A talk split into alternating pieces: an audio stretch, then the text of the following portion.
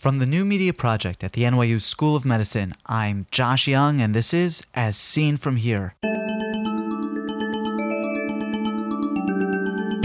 On today's podcast, amiodarone and optic neuropathy. A patient comes in on amiodarone for five months, and what they've noticed is some mild visual loss in one eye just over the past couple of weeks. And when they're examined, it turns out that they, they do have mild loss in one eye, but the other disc is swollen as well. First, this. The Accreditation Council for Continuing Medical Education requires a financial interest disclosure before any CME activity. Valerie Purvin declares no real or apparent conflicts of interest. Do you enjoy the programs you hear in this podcast? Why not contribute to the conversation by calling our listener response lines? Share your expertise about an issue we've discussed by calling. In the United States, dial area code 646 808 0231. That's a local New York number. In the United Kingdom, dial 020 7558 8275. That's a local London number. You can also ask questions of any guest who has appeared on the podcast. Then your question will be relayed to the guest, and your question and the guest's answer will appear on the following podcast. Go ahead, try it out. It's cool. Most of us know amiodarone for its deposition in the cornea and for the verticillated pattern the deposits make. But amiodarone is also associated with a much less common and much more serious complication optic neuropathy. But how to tell amiodarone associated optic neuropathy from non arteritic anterior ischemic optic neuropathy? To set us straight, I have as my guest today Valerie Purvin, she is the author of a recently published study looking at just this question. Valerie, what is amiodarone and what effects is it known to have on the eyes? Um, well, it's an anti-arrhythmic, and the main effect that's the most common effect and, and most clinically relevant one is corneal deposits, which is fairly constant. And although most patients aren't really symptomatic, some patients have some glare from them light sensitivity, and they're reversible after the medication is stopped. So they're totally non-serious but fairly common, um, and no big deal. And and that's about it for for for typical or, or you know, clinically relevant side effects. But the, the, the big issue, the hot topic, has been the optic neuropathy. What is the pathophysiology of amiodarone-associated optic neuropathy? Well, that's also part of the controversy. There's a one animal study and one human study that have found deposits of the amiodarone in tissue at the back of the eye and in the optic nerve. And one study, the human one, found deposits actually in neurons, and the animal study found deposits in the glial cells. The, the human study was of a patient who was on the medication and happened to die. It was not a patient that had actual optic neuropathy. So it's a little hard to, to extrapolate to, to be certain, you know, to, to go from that study to actual optic nerve dysfunction. But but for but that's the, the basic model is is that certainly the inclusions have been found in these structures in the optic disc. And so from there, the, the next step is to assume that if if the, this, the substance is then collects in the optic disc, uh, it does we think that it then causes axoplasmic obstruction, so axoplasmic transport stops, and then disc edema accumulates. And some of us think that what happens next varies. So, so my understanding, uh, my model of this is that this deposition causes disc swelling, which some discs tolerate, and which other discs do not. And so some tolerate meaning that they don't lose vision. So the disc swells, but the vision is normal, and not not just visual acuity, but visual field, pupil, you know, all various measures of optic nerve function that we make. So the optic nerve continues to function well, but it's swollen. But in other discs, we think the disc just doesn't tolerate it well, and that would be by virtue of the disc structure, perhaps, this classic crowded optic disc that we think predisposes to non-arteritic anterior ischemic optic neuropathy, or maybe because of atherosclerotic changes or fluctuations in blood pressure, or all, all the different variables that we think go into non-arteritic AION. But for whatever host reasons, some, some eyes just don't tolerate the disc edema, and they then proceed on to lose vision, either mild or moderate or sometimes severe. So that's that's the model. Now, we know with the deposits in the cornea that if the amiodarone is discontinued, that the deposits go away. Uh, with regard to the neuropathy, do we know that if the amiodarone is discontinued, that the neuropathy improves? That's that's a hard one to answer because in some patients the medication has been stopped and the and the swelling went away and the vision did get better. In occasional cases, the medicine wasn't stopped, but the disc swelling went away and the vision got better anyway. So it's a little hard to guarantee.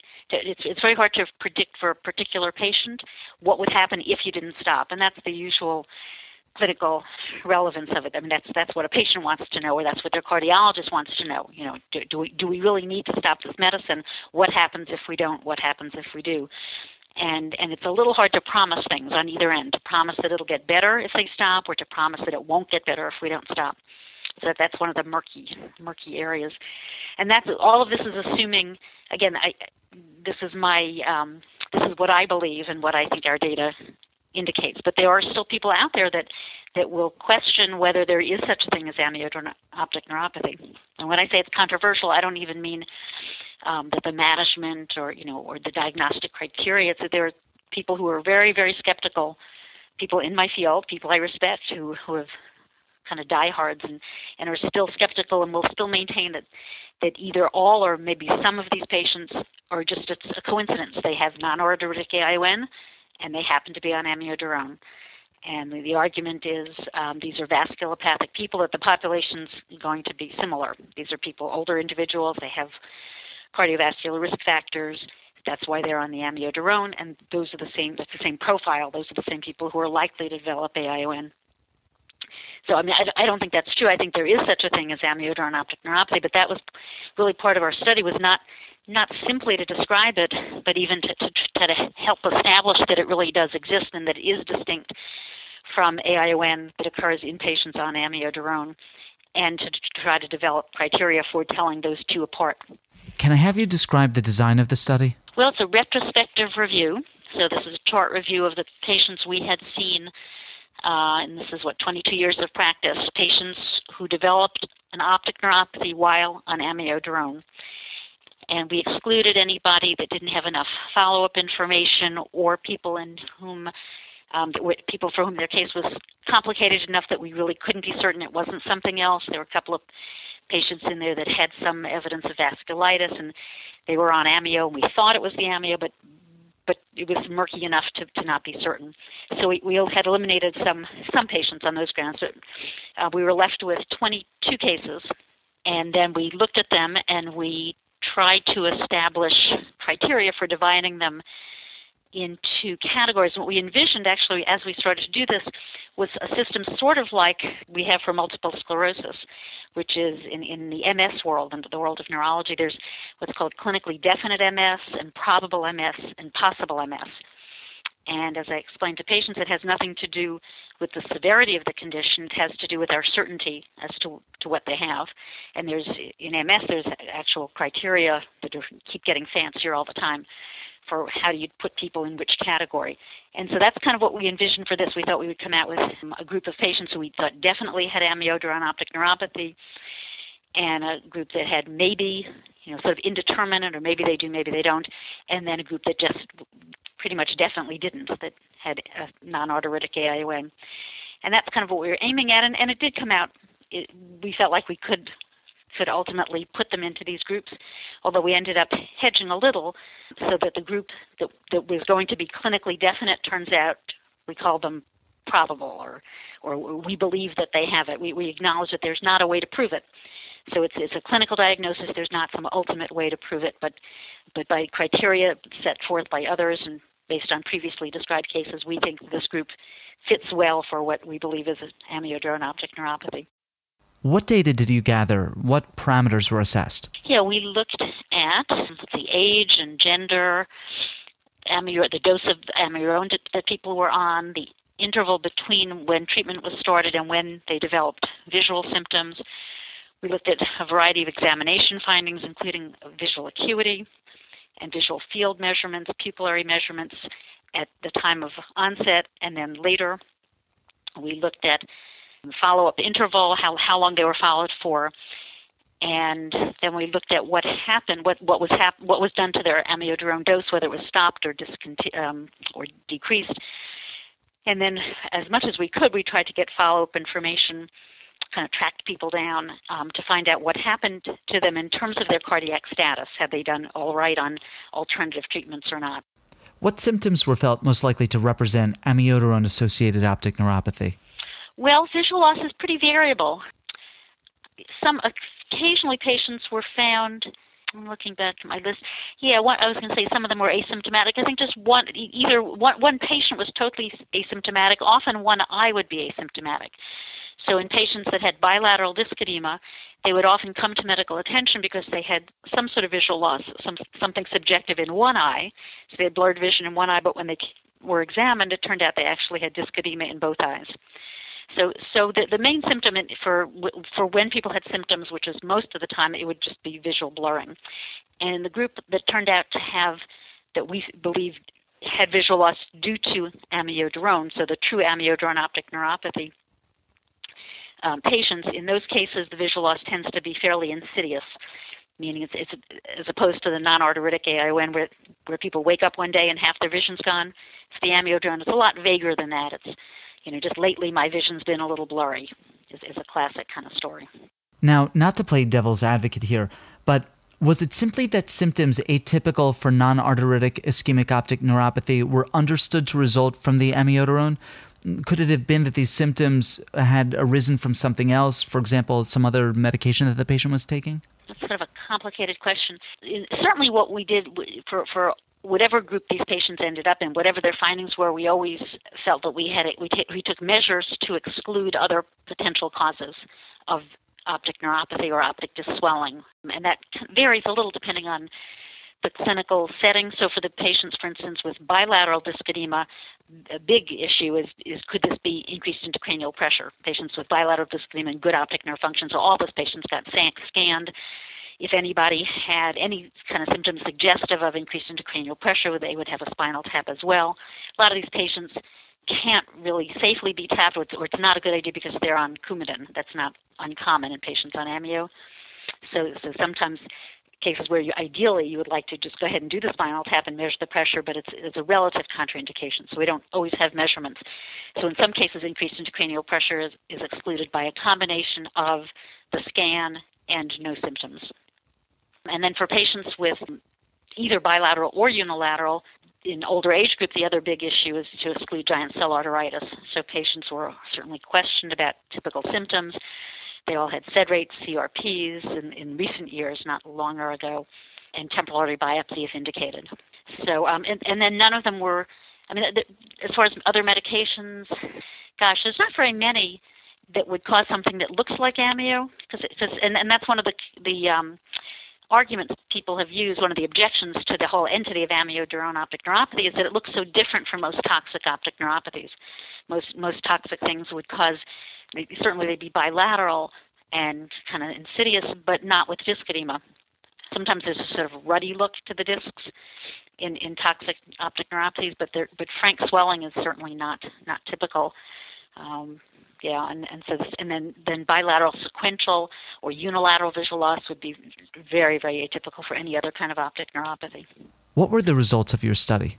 Right. Well, we found, but what we did um, as, as far as grouping what we decided to do was to start by separating patients with bilateral visual bilateral disc edema or or bilateral let's call it optic neuropathy so whether whether it's disc edema or visual loss but but people with bilateral disease versus unilateral and in the group that was bilateral we eliminated other causes as we spoke about things like increased pressure giant cell arteritis and in all of those patients we felt that based on clinical criteria and excluding other things, we felt they all reasonably fit a diagnosis of amiodarone optic neuropathy. For the other two groups, so, so the, the, the, the remainder uh, who had unilateral disc edema, unilateral optic neuropathy, we then split them based on whether they seemed like, did, did they have the features of typical non-arteritic AION or not. And if they were typical, then we put them into the not amio group. So we said this is NAION. We had three of those patients. In, in the first group, we had 14 of the bilateral, and of the, the group that had typical NAION findings, there were just three of those. And then we were, and so, so typical meaning sudden onset, striking visual field loss, usually in inferior altitudinal, substantial relative afferent pupillary defect, and a crowded fellow optic disc.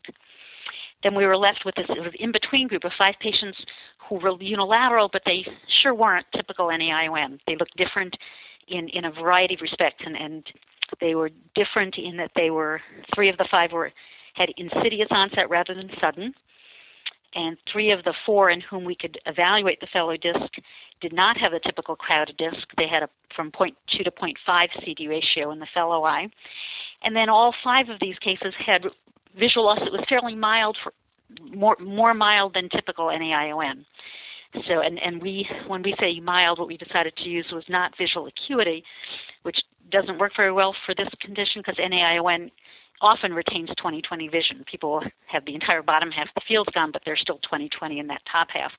So you can't really use acuity, but we what we used was relative afferent pupillary defect, and with a cutoff at 0.9, if the patients had greater than a 0.9 log unit RAPD, we felt they, that was fairly typical for a non-arteritic AION, and if it was less than that, which was kind of less than one, than plus one, for for people who don't quantify, um, we felt that that was sufficiently atypical that it would cast some doubt on the diagnosis. So people could be put in that intermediary group for really any any one of those reasons, either insidious onset, atypical fellow disc, or mildness of their visual loss. But in fact, they seem to have uh, most of them had all of those things, or three, three or four or five so there were three of the insidious onset. There were three of them had that. Of the generous cup disc ratio, three of the four had that, and all of them had mild visual loss. So, so as a group, they they just look different from typical NAION. And so, is the, the question is, you know, does NAION ever look like that? Well, yeah, it it could, but in this setting, it would certainly make you nervous, and it would certainly would certainly raises the question as to whether these patients have amiodarone optic neuropathy, even though they're they're unilateral. So this this ended up being what we would call the indeterminate group, where we were or suspicious suspicious for amiodarone, but we would admit not as strong a, a, feeling for this as we would have for the first group, for, for the bilateral. Was amiodarone therapy stopped for any of these patients? Yeah, actually, it was stopped for most of them. Yeah, it was discontinued in at, out of 22 total patients. It was discontinued in 18, and it was in for the other four, it was continued in three and reduced dosage in one. And most people, so it was, it was actually surprising and kind of a relief. Most people actually did well. There were two patients of the 18 people in whom it was discontinued. There were two patients that were unavailable for prolonged follow-up, so we dropped those out. So of the 16 where it was stopped and we could follow up on them, one patient unfortunately had a stroke two and a half months later. One had a myocardial infarction that was fatal one year later. And in both cases, it, it's not clear that that was directly related to stopping the medicine. Again, these people are at high risk for vascular disease anyway. They've got bad arrhythmias, but, but for what it's worth, they, they did not do well. And the others remained well with a follow up of two to seven years later on some sort of alternative medication, either a pacemaker or a different medication or combination. Some were on DIG, some were on beta blockers. But they all did actually quite well. Can I have you give me an example of a presentation that would be suggestive of amiodarone neuropathy? Yeah, this would be a, patient who's been on the medication for several months. The average is about six months. So let's say a patient comes in on amiodarone for five months for arrhythmia. And what they've noticed is some mild visual loss in one eye just over the past couple of weeks. And when they're examined, it turns out that they, they do have mild loss in one eye, but the other disc is swollen as well. So other tests of optic nerve function are, normal in, in the fellow eye, but both are swollen. And often there'll be symptoms of toxicity. So some patients will have tremor or unsteadiness. Not all of them, but but a lot of them will have that. And neuroimaging would be normal. We would we'd get a scan for anybody with bilateral disc edema, and that would be negative. SED rate and CRP are normal and and I, I've gotten so that I feel like it's so such a recognizable scenario that somebody will call me sometimes with a case. They'll start telling me a story on the phone, that start just like I that, like I told that story, but without the amiodarone. They start out with, you know, I'm seeing this 70 year old man, and he's got a two two week history of blurred vision. And he comes in, and he's got, and, and I'll describe the, the affected eye, and then they'll say, but the other eye is swollen. The other disc is swollen, so we got a scan. That was normal, and his SED rate's normal. And I'm sitting there being puzzled. Thinking, God, what, what is this? Boy, this is, this is giant cell, but there's no symptoms. SED rate's really low. What could this be? What could this be? And then they'll say, and then they'll give me his medicine list, and he's on amiodarone. Oh, and I okay, got it. I get it now. I mean, it's, it, it really is atypical for most anything else. There's, there's very few things that would present in this fashion, and and it has a very typical description for me. And then the ones that are harder, and this is one of the reasons we started looking at at this population was I was struck because the case that I just told you that that's a typical one. That's very much what's been described in the past. That very mild visual loss, bilateral disc edema. But I had seen several patients referred actually by another neuro-ophthalmologist with a kind of similar picture, except the visual loss was much more severe. So like count fingers vision um, in one eye than the other, bilateral central scotomas, and and the puzzle, the, puzzling part, the reason they were sent was that it didn't seem to fit for amiodarone because the visual loss was too severe, and that's um, I started seeing those people a few years back, and and that's where I started to develop the theory, the concept that that the first step was the disc edema, and then what happened later depended on the host factors. That some people, in fact, because they just didn't tolerate the swelling, would go ahead and develop what, what for all the world seems at that point like ischemic optic neuropathy. I mean, in a sense, it is. The disc doesn't tolerate the swelling, and and it infarcts. But that the first step, the actual just the swelling itself, is from the amiodarone.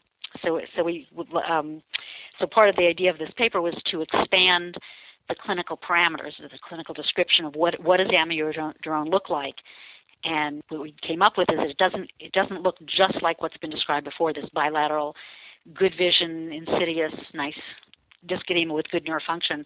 That that actually includes people who have very severe visual loss. Should it raise flags if the patient does not have crowded discs? Well, in the in the case of the unilateral ones, yes. I mean, it, sh- it certainly should because that's not a typical non-arteritic AION. If, if the fellow disc is, is not crowded, for the bilateral ones, you really can't tell. I mean, that's you know the reason we use the fellow. We always make a big deal out of the fellow eye, the cup disc ratio, and the fellow eye in, in AION is because you can't judge the disc that's swollen because it fills in the cup. So for the people who have bilateral disc edema, there's not really a way to know what their cup used to look like, unless we could get people to sign up at birth for disc photographs, which would make my life easier if the entire population would agree to this, and, and, and then when they're old enough, they could all do visual fields. That would help too. But anyway, in somebody with bi- bilateral simultaneous disc edema, absent previous records, there's really not a way to know that. So yeah, so the idea that some discs don't tolerate it because they were crowded is is really a theory and sort of a hypothesis, but but we honestly don't have there's not data to support that.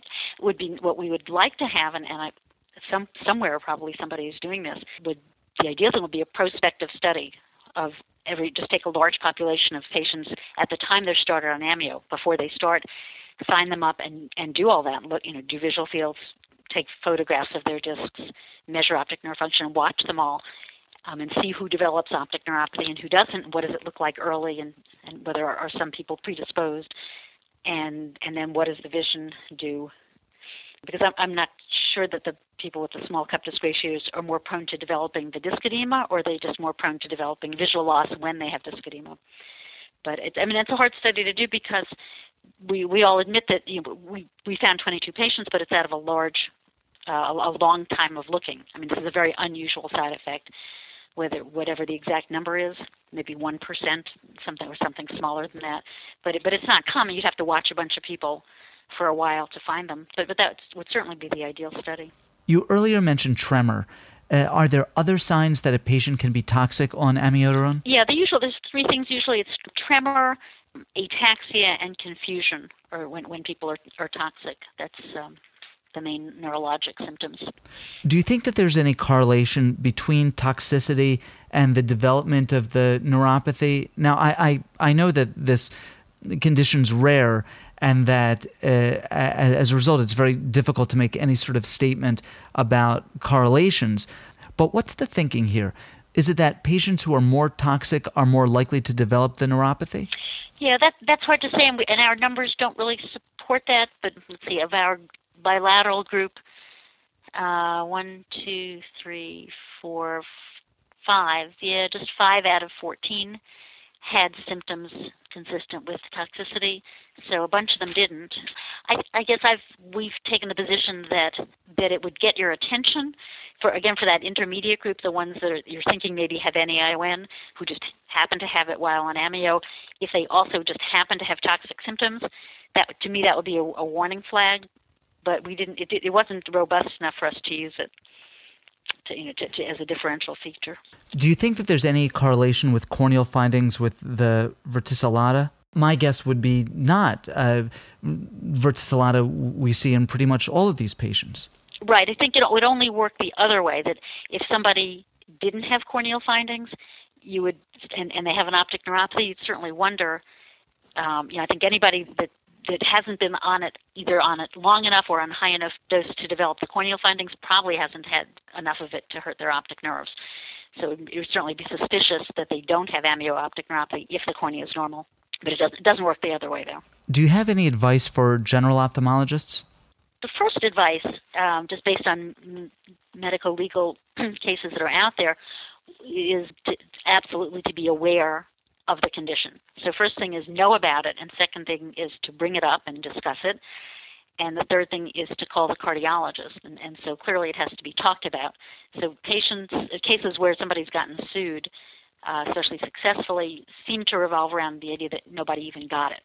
It wasn't mentioned. It wasn't on their radar screen. So, so first step is to think about it. Always talking to the cardiologist is, is one of my least favorite things to do. I feel like this is enough in in print now that it's much less likely to have a cardiologist insist they've never heard of such a thing. But I mean, for years I would call up and say, you know, this, I'm seeing your patient. He's on amio. I think it's causing some visual loss. And it would be, of course, no, you know, none of us want to hear that maybe we're doing something that's causing a problem but but it would be this you know outrage like what I I've never heard of such a thing who who who says this exists where, where did you get that from so nowadays they they do know mostly they'll know about it there's still some skepticism I think as to whether it really really causes in, in the cardiology circles they're very attached to the medication it's got a lot of of advantages over other antiarrhythmics so it, it it's a favorite. But what I have discovered in so so when you call up, I guess the the idea is to try to present a realistic picture of how much is this patient at risk and how much do we really want the patient off. And sometimes on a good day, you luck out and it turns out they're about to get the patient off anyway. And I guess I've not had anybody really insist. I mean, the point is it needs to be presented as a relative contraindication. The question is, what would you think about getting this patient off? How safe would it be? What are his alternatives? It's not appropriate to call up and say if you don't get this patient off the amio, they're they're going to go blind. I mean, we would admit we don't know that, but certainly if if another medication could be substituted and it would be safe and effective, then that would be preferable. And, and usually they'll they'll work with you and and um, you can find something an alternative. Valerie, thank you very much. I appreciate it. Thanks. Have a good evening. Bye. Valerie Purvin is clinical professor of ophthalmology and neurology at the Indiana University School of Medicine in Indianapolis, Indiana. Her paper, Optic Neuropathy in Patients Using Amiodarone, appears in the May 2006 issue of Archives of Ophthalmology.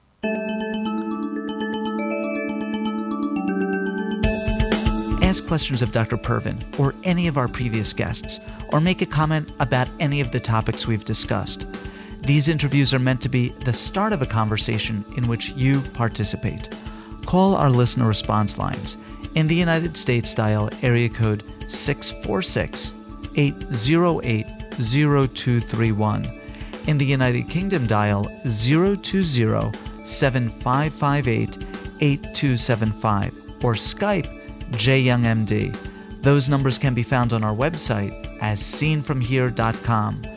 As Seen From Here is a production of the new media project of the NYU School of Medicine and is edited by Joe Fry. Be a part of the next podcast. I'm Josh Young.